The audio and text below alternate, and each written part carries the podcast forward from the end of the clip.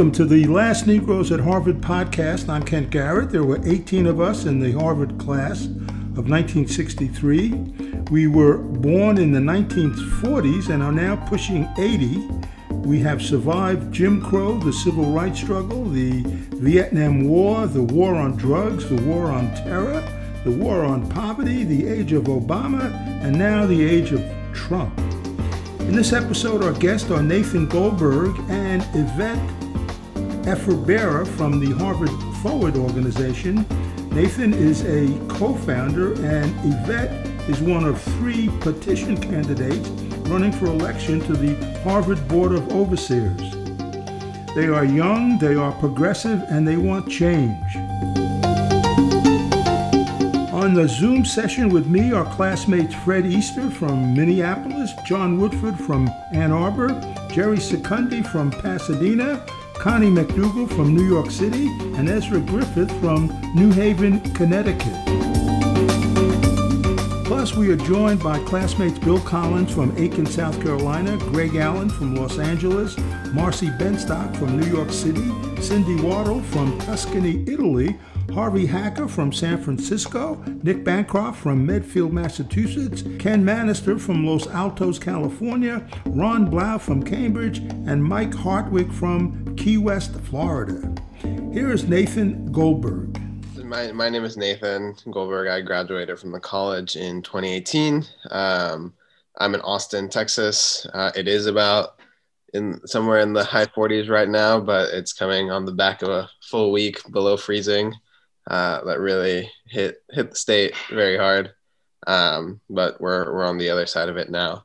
Um, I'm one of the co-founders of Harvard Forward, which, uh, as some of you may know, is uh, an effort to elect um, petition candidates to the Board of Overseers um, on a particular platform that, that we feel reflects um, what Harvard alumni want to see from Harvard in terms of being a leader in, in the world stage in fighting some of the biggest challenges of the 21st century, uh, but also making Harvard more accountable to its community members, to its alumni, to its faculty, to its students, um, instead of just letting you know Harvard do its own thing without having some sort of check on the direction that we want to see the university move in. Um, and you know, I, I, know that we will have more more time to chat about that, but just wanted to do the one line intro. Uh, and Yvette is one of our wonderful candidates that we're running for um, the board this year. She just qualified for the ballot by gathering signatures from more than 3,000 alumni. Um, and I'll, I'll let her introduce herself. Um, and hi, again, my name is Yvette Efevbera. Um, I graduated from the Harvard Chan School of Public Health uh, with my master's in 2011 and then my doctorate in 2018. And I was also a resident tutor in Cabot House, uh, formerly South House, as well. Um, I am really excited actually to be in conversation with all of you today, um, especially I, I think around the linkages with our, our racial justice uh, platform um, through Harvard Forward. Would you spell your last name, Yvette? yeah, it's um E like Edward, F like Frank, E like Edward, V like Victor, B like boy, E like Edward, R like rabbit, A like apple. And if you are curious where it is from, uh, it's from Nigeria. Um, I am a second generation um, here in the US, uh, but I was born and raised in a small town called Big Rapids in Michigan. Oh, yeah. you just made John very happy. yeah. And my parents are still there, actually. so, what are, what are the issues then? What are the basic, specific issues that we're we should be thinking about? Yeah, so uh, I mean, I'll give like a really quick overview um, of the Harvard Forward platform. Um, which really started. So we, we launched the first campaign in 2019 um, with a slate of five candidates running on what was a climate justice and inclusive governance platform.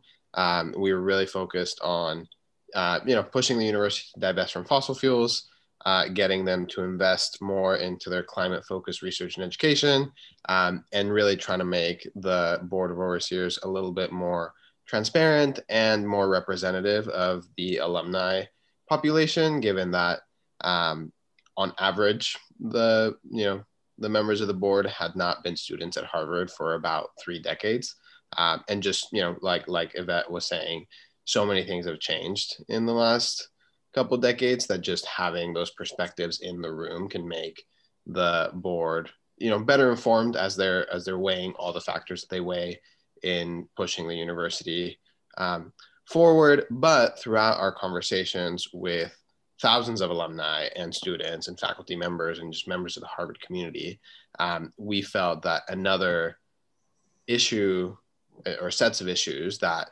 um, alumni really want to see Harvard take leadership on fall under the umbrella of racial justice. Um, and so, in conversations with last year candidates, with supporters, um, we decided that we were going to add racial justice as an explicit plank of the 2021 platform and the 2021 campaign efforts. Um, and you know, there's a lot that falls under that umbrella. Uh, a couple of specific things that that we are talking about include um, the creation of an ethnic studies department and an ethnic studies concentration um, within the college, which is something that students and alumni for, I mean, going on 50 years now have been uh, organizing for, advocating for, pushing for that the university has not yet committed to. Um, and extending the, the notion of having, you know, socially responsible and morally correct investments in our endowment to the prison industrial complex. Um, so divesting from from prisons, divesting from um, companies whose main business is to make money off of prisons. Um, but we also have kind of like a, a catch-all term in um, developing and implementing anti-racism initiatives at the university across schools, um, just because we know that there's so many things that we could be doing better. Uh, and this is, you know, Yvette is actually um, really a, a, an expert in this and, and, and the time that she spent at Harvard working on, um, you know, anti-racism and, and diversity and inclusion initiatives. Uh, I'm sure she'll, uh, she'll be willing to elaborate on, uh, but there's so much and, and you can't fit it into three bullet points like we do other things in our platform. Um, and it's really important to, to listen to other members um, of the Harvard alumni community who have different perspectives than we do to make sure that our platform really reflects what the entire alumni community is thinking. Um, that's what that's what I'll I'll say about that. Yeah, maybe I can just elaborate a little, and then would love to kind of open it up and hear questions or thoughts. Um, you know, I think I would say I, I, get a lot of questions about why I would be running for the board of overseers and what's the point of this group.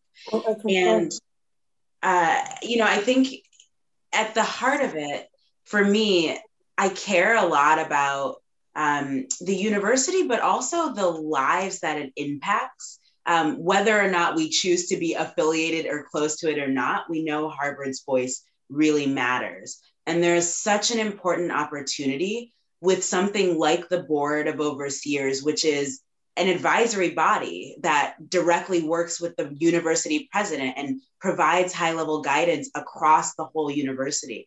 There's a huge opportunity to really push for the university to be more intentionally socially responsible and inclusive with the voices that it listens to and it values.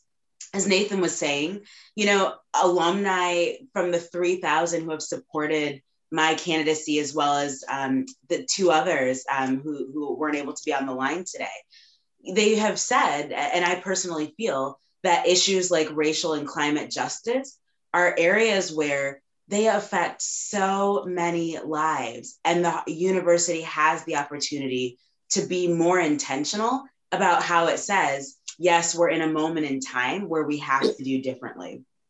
On racial justice specifically, you know, I spent seven years um, on Harvard's campus. Um, three of those years living in, in, in, in the undergraduate residence halls. And I will tell you, as someone who um, worked extensively with both the School of Public Health and the college. Um, there are still so many gaps in how the university says we value everybody's life, regardless of the color of your skin. Um, I myself was actually um, uh, a victim of uh, a really, really inappropriate interaction with Harvard University police, um, which stemmed from, I think, a lack of awareness and understanding about all of the members of the community who do actually belong. So I am so, um, I, I'm really passionate and really excited about the opportunity that we have to keep collecting perspectives of what matters from alumni, whether you know recent alumni or those who are, are much further out, um, and really thinking about how we bring those voices and perspectives to pushing the university to say it's not enough to just be silent and pretend that that means that you're not taking a stance. The university's silence on a lot of these issues is the university taking a stance, and we want to help them take the right stance. They have to first acknowledge what they are intentionally not doing. Exactly. Or doing. Exactly. General question, which is I really don't understand the Board of Supervisors. What kind of action can you take to influence Harvard? And maybe an example of actions that have been taken in, in the past that have. Yeah, it's a great question. So, a few things um, from my understanding, and I would say that in true Harvard fashion, uh, from the outside, we don't, there's not a lot of transparency, right, around all of the inner workings of the board. But a few areas where I see direct, immediate opportunity to take action. One is that um, the Board of Overseers is responsible for approving uh, the, the, the individuals who manage the um, the endowment, the university's nearly $42 billion endowment. So the opportunity to actually say, yes, we're going to support the appointment of this person to the Harvard Management Corporation who has demonstrated values in socially responsible investing um, is a huge opportunity. That's that's $42 billion worth of opportunity right there. So that's that's one place. Um, a second place is that the board actually um, is responsible for these um, uh, visiting committees which um, are, are smaller bodies that go and visit different departments and kind of assess how the university is doing. And there are some great examples, for example, from the 70s, where the board was asking specific questions about the role of women in departments like the economic department, or was asking about, you know, what is the orientation of the type of, of education that's being offered in the economics department? Are we not being inclusive of different ideologies and different um, different epistemological views of these topics. By asking those types of questions and putting out these final recommendations and reports the board actually then had an influence on ensuring that there was greater inclusivity in the way that the education department um, reformed. And this is something that happens across departments. So those are just two i would say um, seemingly small but really impactful ways that that having um, our voices kind of represented on the board can play a huge role in the direction of the university. I'll, I'll just add, you know, um, we've been frustrated with with Harvard's um, unwillingness to to open up about you know how its governance actually works. We've we we're on we're going on two years now of asking for the board of overseers bylaws uh, multiple times and we've just never been given access to the bylaws or any clear rationale for why those are not accessible to members of the Harvard community. Uh, so some of the actual powers that the board has are still unknown to us. Uh, but you know, we, we have historical examples, and one of my favorite ones is, is from the 20s of the board, you know, getting together and standing up to, to advance racial justice and this was when President Lowell um, was intent on on um, you know keeping a policy of racial segregation in the first year undergraduate dormitories. Um, alumni organized to to push the board of um, you know the board to overturn President Lowell's policy. Um, and so apparently, you know, if, if the entire board gets together to push for something, they can override the university president um, if it's something that, that that really you know matters to them. So we we know that there are things that the board can do um, to move Harvard forward if it chooses to exercise its influence. Does Harvard really invest in private prisons? Thank you. Thank you. Uh, so the short answer is yes. Um, the the real question is how much, um, and that's you know debated. We work um, and support the student organizers and alumni organizers for the Harvard Prison Divestment Campaign. Um, they've done some analysis on their end that puts, first of all, I'll say out of the $42 billion that Harvard has invested, only somewhere around one and 2% of that is public. And, and, you know, you can actually look through and see what funds Harvard has money in. Um, it's roughly 2%, but 1% of that is gold holdings. So really 1% of what we have, we know what it, what it's invested in. Um, but looking at just that, the Harvard Prison Divestment Campaign, you know, figured out um, what funds were invested in, extrapolated from that, you know, in their analysis, there are, you know, several million dollars invested, not just, not just in prisons directly, but in uh, companies whose main business or core business is uh, prison related. Um, Larry Bacow came out when that report was released and pushed back and said something like, well, you know, we disagree with this. We only have $20,000 invested directly in private prisons, um, which I, I, mean, I don't know what was going on in Harvard's communications department that they thought that that was like a good thing to highlight. Uh, but to me, like if thirty thousand dollars too much. Yeah, exactly. Yeah, like if if it were true that the, you know if the true number was twenty thousand dollars, and they didn't just take it out before making the press release, that you know. um, so anyway, that's that's directly the, is the key word there. That's kind of a hedging word. Well, I was just wondering, do you have any insight into the board's intransigence. In other words, is it like the papacy or something like that? The Vatican, you know, that it's we don't want anybody to mess with our establishment. So that's just we want to hold on to power. Like that's why they immediately, when there were three candidates approved, and to join the board, the board changed the rules and say, no, we're only going to have a certain percentage of these outside interlopers doing it. So is it just holding on to power, or is there something beyond that, and you know, particular personalities? Maybe I would say first, um, and I, I, know Nathan can tell you from from the two years um, that you know that that the Harvard Forward effort's been going. But for those who aren't familiar, what what Ron was just referring to was um, after um, successfully getting five petition candidates on the ballot last year. Um, of those who were elected, three of the new um, uh, Board of Overseers uh, officers last year were Harvard Forward candidates. And in response, the university changed its policy about petition candidates being able to get onto the ballot and get elected to where only six petition candidates at any kind of point in time can serve on the board of overseers together. Um, hmm. so just to make sure everyone kind of has that that understanding first. Um, you know, I have to say, Ron, I, I think that um, my sense from the outside is a couple of things. One, we do know that, you know, Board of Overseers members have to sign non disclosure agreements and have kind of a, a, strong uh, red tape about what they can and can't share.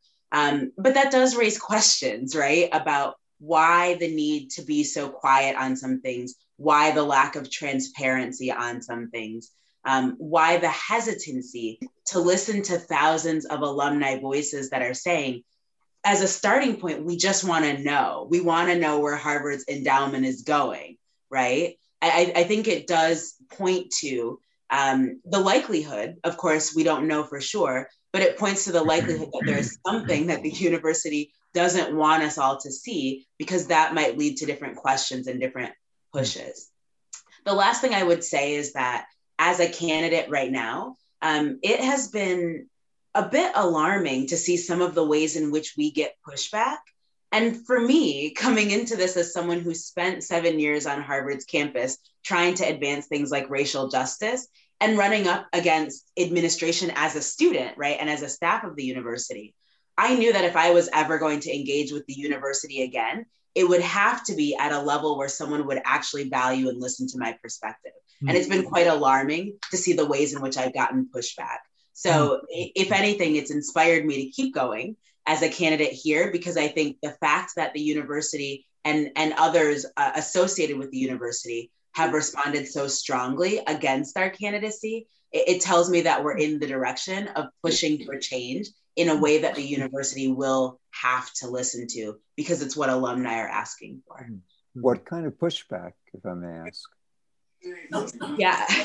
Well, um, you know, just one example, and, and, Nathan, I hope it's okay that I share some of this. Um, so um, we just had a global networking night, um, and there were so many of us, myself included, who were so excited um, to be able to just meet with alumni to share that this is you know an effort that's going on to share information with um, with harvard alumni uh, to make them aware of it and there was some really really strong response um, from some of the global networking one excuse me of the global networking night related events um, that uh, involved ccing in lawyers actually saying that people felt harassed people felt bullied um, that that there was uh, something about the Harvard Forward platform and the way of sharing with others excitement about the Harvard Forward platform um, that that that made members feel uncomfortable. Now, I think it's really serious if people really felt uncomfortable with any sort of exchange to have a conversation around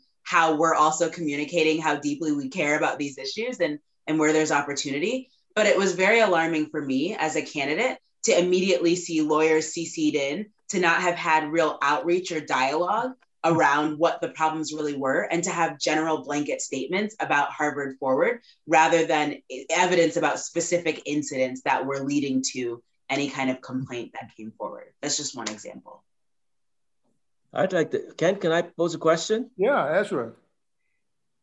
Um, I take it for granted that any big organization that's been around a, a long time uh, has its own interest to protect. Uh, you know, I've, I've spent 40 years where I am, and, and I know Yale has its own ideas, and the groups in charge just naturally, and this is a natural sort of not only political, but it's a natural sort of psychological tendency. We pass on the leadership positions and so on to people who are most like us, right? So I always wonder when we get into these conversations, and, and, and, and, and I'm just being theoretical now. I'm not advocating a position, not yet. but how, how, I mean, how, how do you convince me that your, the, the position that your group would advocate for is, is necessarily the best? Uh, because, and here, we here I distinguish between opposing what exists in the present board versus what you want to bring to it i mean how do i how do i know that what you want to bring to it is what i naturally after thought would agree with and i say this because it's taken me a long time uh, over the last you know i'd say 15 20 years to understand that for example in just a general secular political movement in the country there is such a thing as the black republican it, it really took me a long time to understand that because in terms of politics, my natural tendency and my family's tendency is to go democratic with democratic ideas. So, so it's taken me a while to understand that yes, there's some thoughtful people who are Republicans, thoughtful people who are independents, and a democratic platform and notion isn't necessarily correct. So I, I take on uh, as a, uh, you know as a, as a as a long academic, an aging academic, I would take on your issue of ethnic studies, which I I think I know very very well.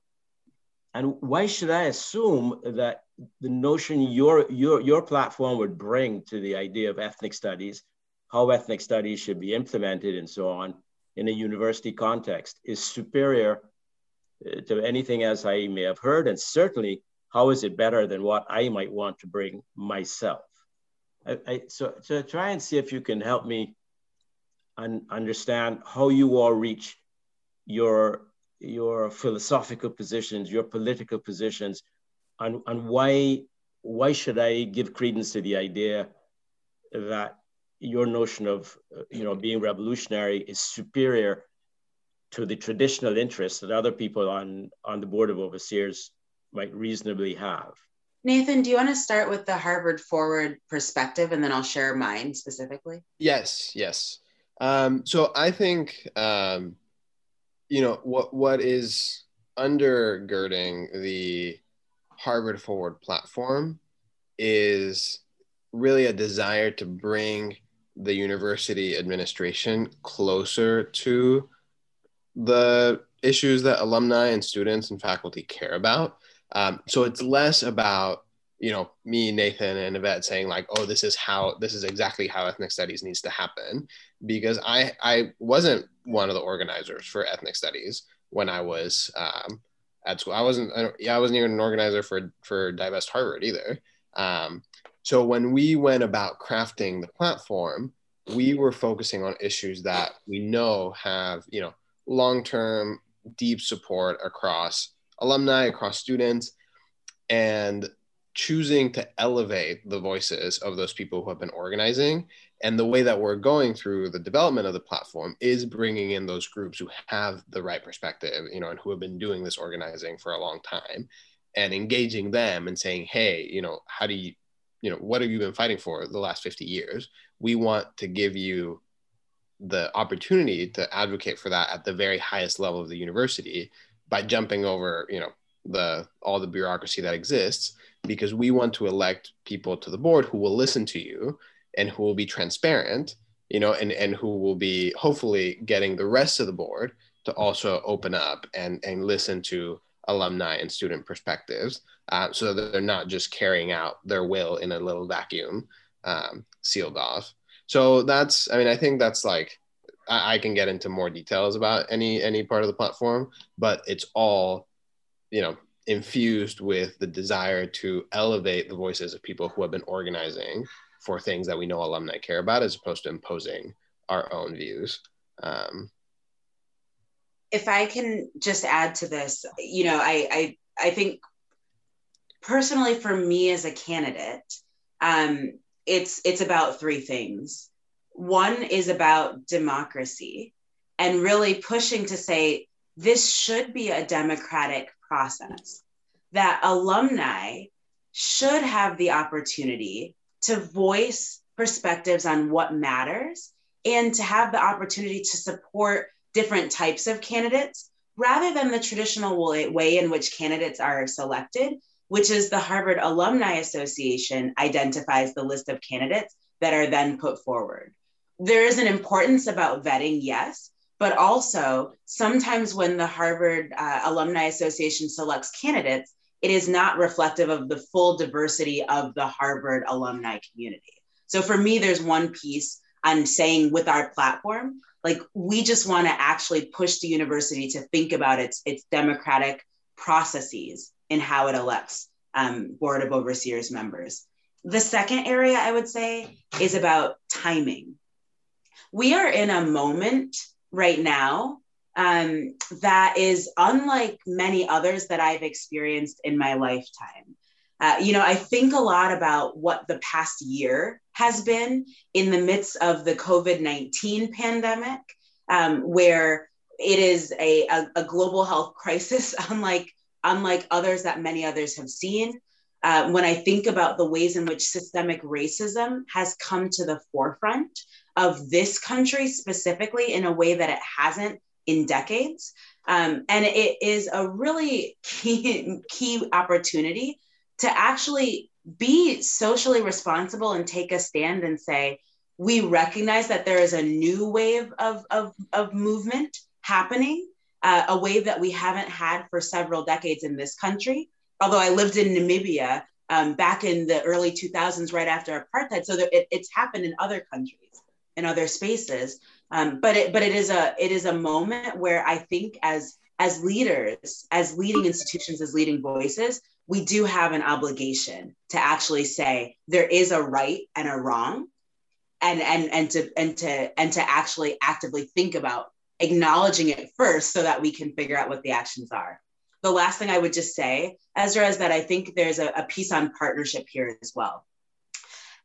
As a candidate, I have views that are different from the other two Harvard Forward supported candidates, but we can align on the high level areas based on what alumni and other organizers have shared are important. We, we have those common kind of foundational pieces to say, yes, we do want the university to be more inclusive of these views.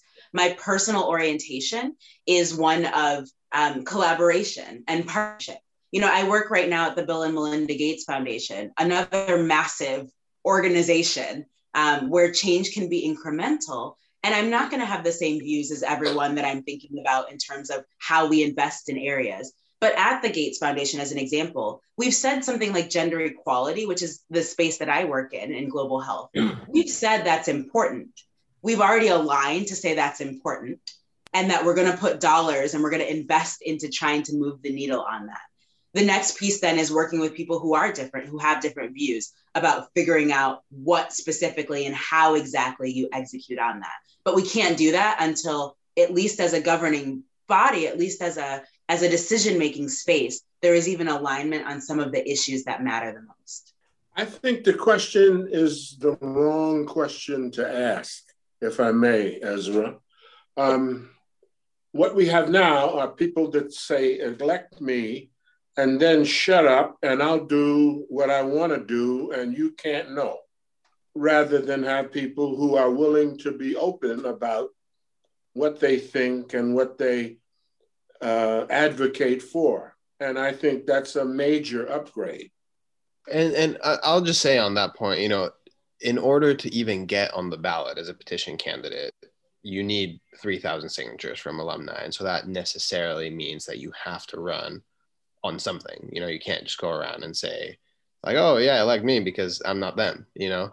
And we know, we know that what we're running on is not something that every single alum supports. Um, you know, at, at the end of the day, it's a democratic election and you just need more votes than the other people. But if what comes out of this is that the Alumni Association now starts allowing or encouraging its own candidates that it selects to really be able to state their views and share their views with, with the alumni community.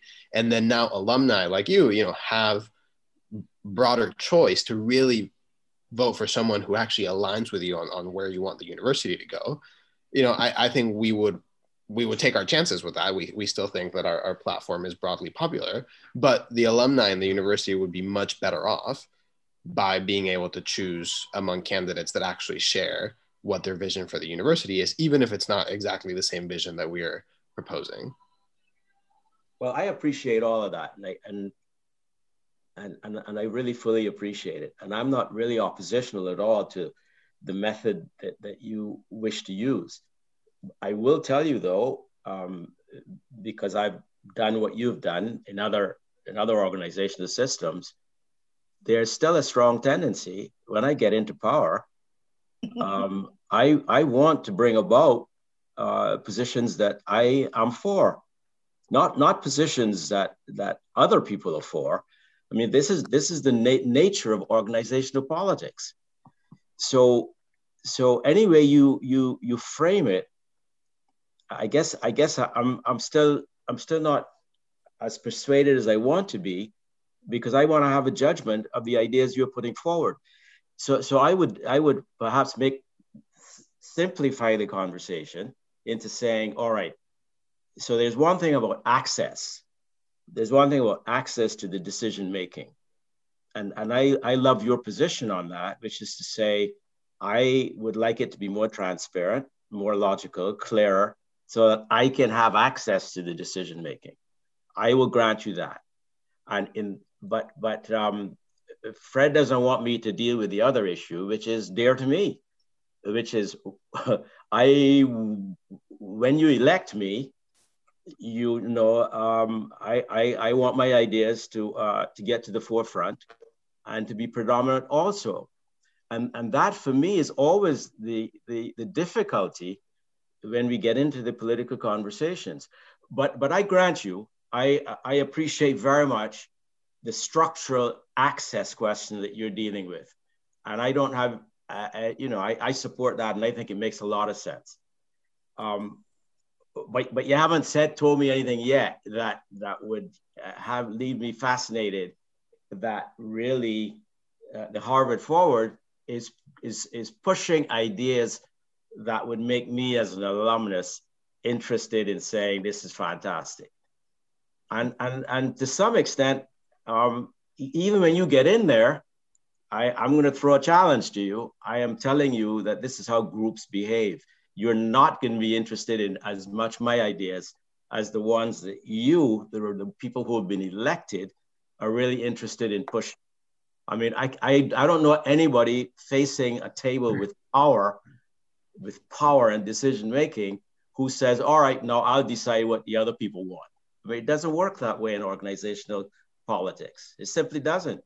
But your, but your access question is a separate question. And I agree with you, that is fundamentally important. How many overseers are there? There's yeah, uh, there's 30. There's 30 members of the board.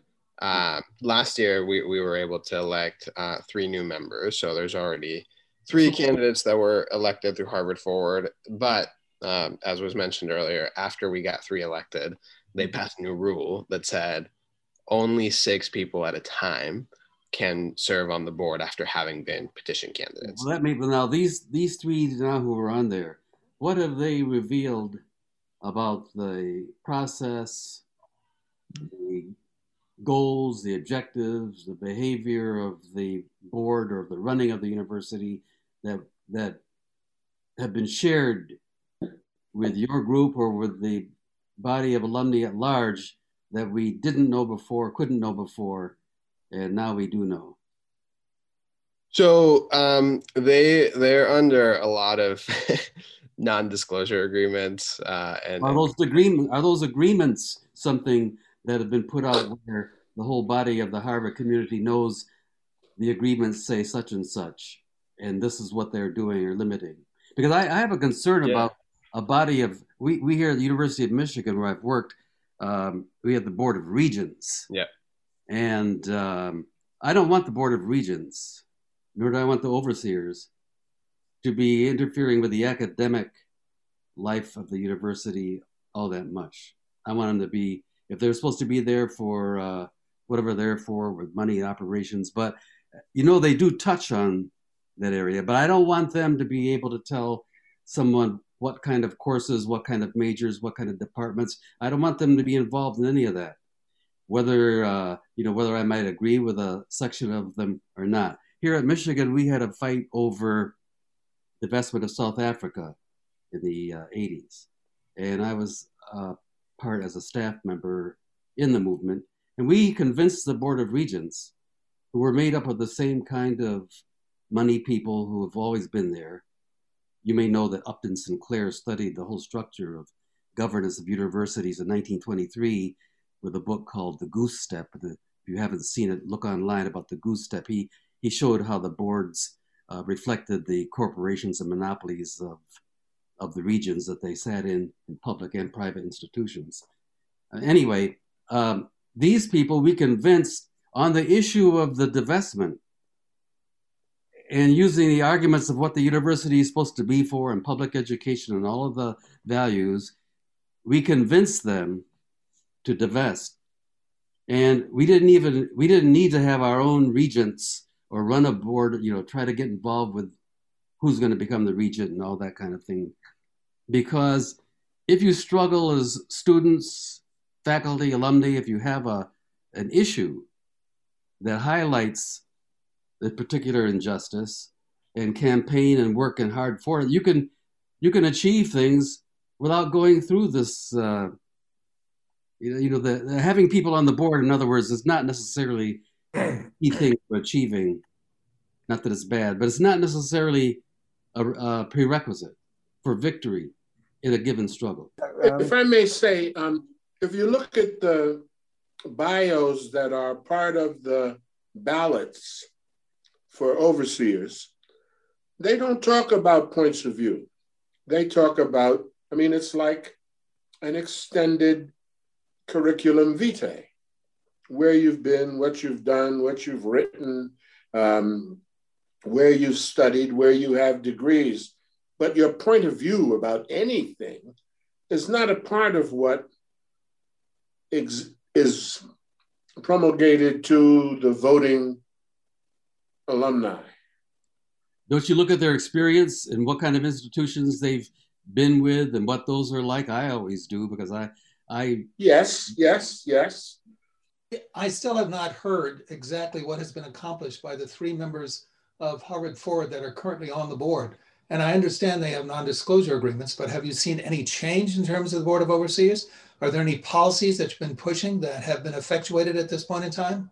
So, uh, I mean, one of the biggest successes, uh, and this happened in, in their first um, in their first meeting, Harvard did adopt the a new policy going forward that every single one of the visiting committees should have a recent graduate sitting on it, um, which was a big, big part of the Harvard Forward platform.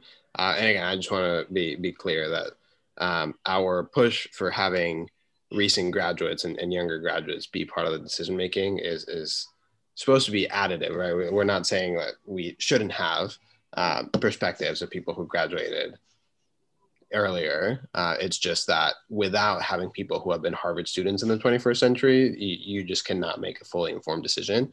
Um, and so that's you know that that's going to change Harvard's governance forever to have um, recent alumni in, in, in every single visiting committee. Um, I mean, we've we've also heard from them, you know, within the confines of their uh, NDAs, that just what Ron was saying is that they have now the the platform to speak every time an issue is coming up before the board, even if with three three votes out of thirty, you, are not going to win that many votes, or you're not going to swing that many votes. Um, they have the ability to push everyone else on the board to think about how any decision they're, that they're taking on one issue or another um, is you know fitting in with this framework of racial justice climate justice. Um, and you know I, I, mean this might be more than i'm supposed to share but they've told us that I, they, they feel like they have um, disrupted to some extent um, the like rubber stamping you know of what used to be really form like pro forma uh, processes of the board where no one no one raises any issues and things just kind of move along uh, that they have the ability to stop a lot of those processes and get people to really think or justify why they're you know consenting to, to something that they haven't given much thought before. I want to um, bring up a an anecdote that i think is going to tie going back to uh, john's point about you know having people on the board is not a prerequisite to getting stuff done. Uh, fred's point about uh, people not sharing their views on the on the ballots um, and then the broader point about um, the you know fight for uh, divesting from apartheid South Africa is that our campaign is actually only the second campaign successful petition campaign ever in Harvard's history. Um, the first one and the one that you know inspired a lot of what we've been uh, doing, both in terms of the platform and in terms of our tactics, was won by uh, alumni exactly protesting Harvard's investments in South African apartheid, um, called the Harvard Radcliffe Alumni Against Apartheid in the late 80s. Um, so the first thing I'll say is they started. Happened in the late 60s too. Yes. Um, but the, the people, the only, I think, as far as the Crimson goes, the only people that have been successfully elected to um, the board of petition candidates came from the anti apartheid group and they started running petition candidates in the late 80s which i think as you all know is towards the towards the latter part of the uh, divestment from south africa movement uh, because years and years of student activism had not gotten harvard to budge on the issue um, and so we we see this in a similar context in that we're not we're not we, we didn't invent you know fossil fuel divestment we, we didn't invent prison divestment. These are these are pushes that student activists and, and alumni activists have been trying to engage harvard with um, for years to no significant progress. Um, and so we're seeing this strategy as a complement to the other type of organizing that is already happening because we understand you know you need you need pressure from the outside to get things done. We think that if we get people on the inside who can push from the inside out we can hopefully accelerate that that pressure. We're not trying to say that this this is the right way to do it or, or that the other people are doing it the wrong way. Um, but what happened in the 80s when this group of alumni got on the ballot by petition and started getting candidates elected to the board is the very first year they really they ran as protest candidates. They were not expecting to win. And we've talked to some of the people who went. And they used the entirety of their 750 words on the bio to just advocate for divestment from south africa you know and they saw that as a way to get harvard to pay for you know pro divestment propaganda that it would be forced to send out to all its hundreds of thousands of alumni uh, to get them, you know, aware of the issue, to get them to care about stuff. Um, and then some of them got elected, you know. And after that, Harvard said, okay, we're going to rethink the whole petition candidacy thing to, among other things, really increase the number of petition signatures that you need to get on the ballot. But also, they cut down the length of the ballot bios from 750 words to 250 words so that all that you could get on there here's where i went to yeah here, here's where i went to school here's what i've done professionally here's a quote you know that you could substitute and it would make a difference. Um, so that's what we had to contend with with when filling out our ballot bios. But they were budged actually. You know they weren't budged right away but through the constant effort they finally these institutions can be affected, can be changed. Yes, no, no. I, I think I think we're saying the same thing. We, we're just trying to add, you know, one more avenue through which we can pressure Harvard, so that we can just do it from all sides at once. Right, Bill. I have one question. I was I was a little startled when you said that only two percent of the investment of the uh, endowment is is publicly available. Is not uh, information about it. Is that true? Is that did you say that? I did say that, yes. Yes, I find that quite startling. Maybe I shouldn't be startled, but I am. it seems to me that far more important than the uh, kind of in, interstices of the individual things that you are doing is uh, generating the kind of public awareness, public relations uh, that is needed in order to make all the people on the inside really nervous about the fact that there's no damn accountability uh, and that they look bad on that account uh, because they really desperately care about how they look. Uh, and it, they care about how they look all over the world.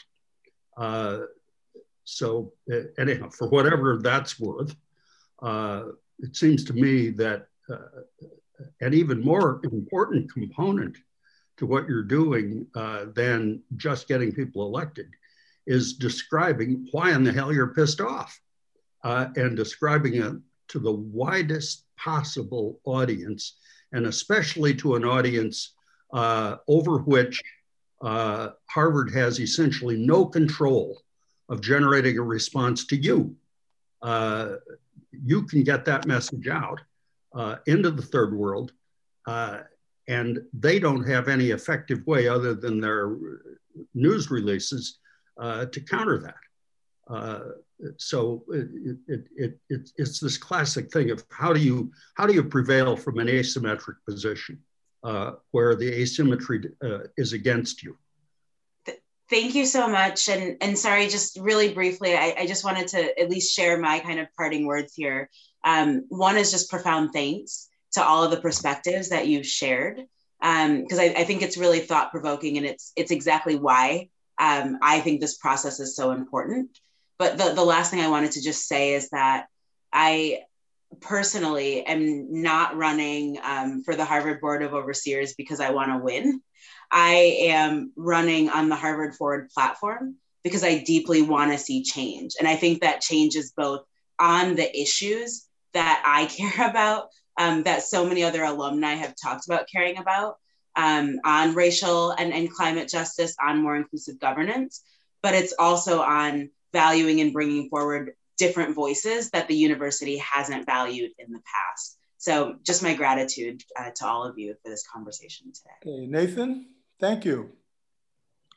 If anyone wants to follow up, um, you know, we we are a movement of alumni by alumni. Anyone that wants to join and wants to move Harvard forward is is part of the crew. So. That's it for episode 18 of the Last Negroes at Harvard podcast. I'm Kent Garrett, and you can read all about us in the book, The Last Negroes at Harvard.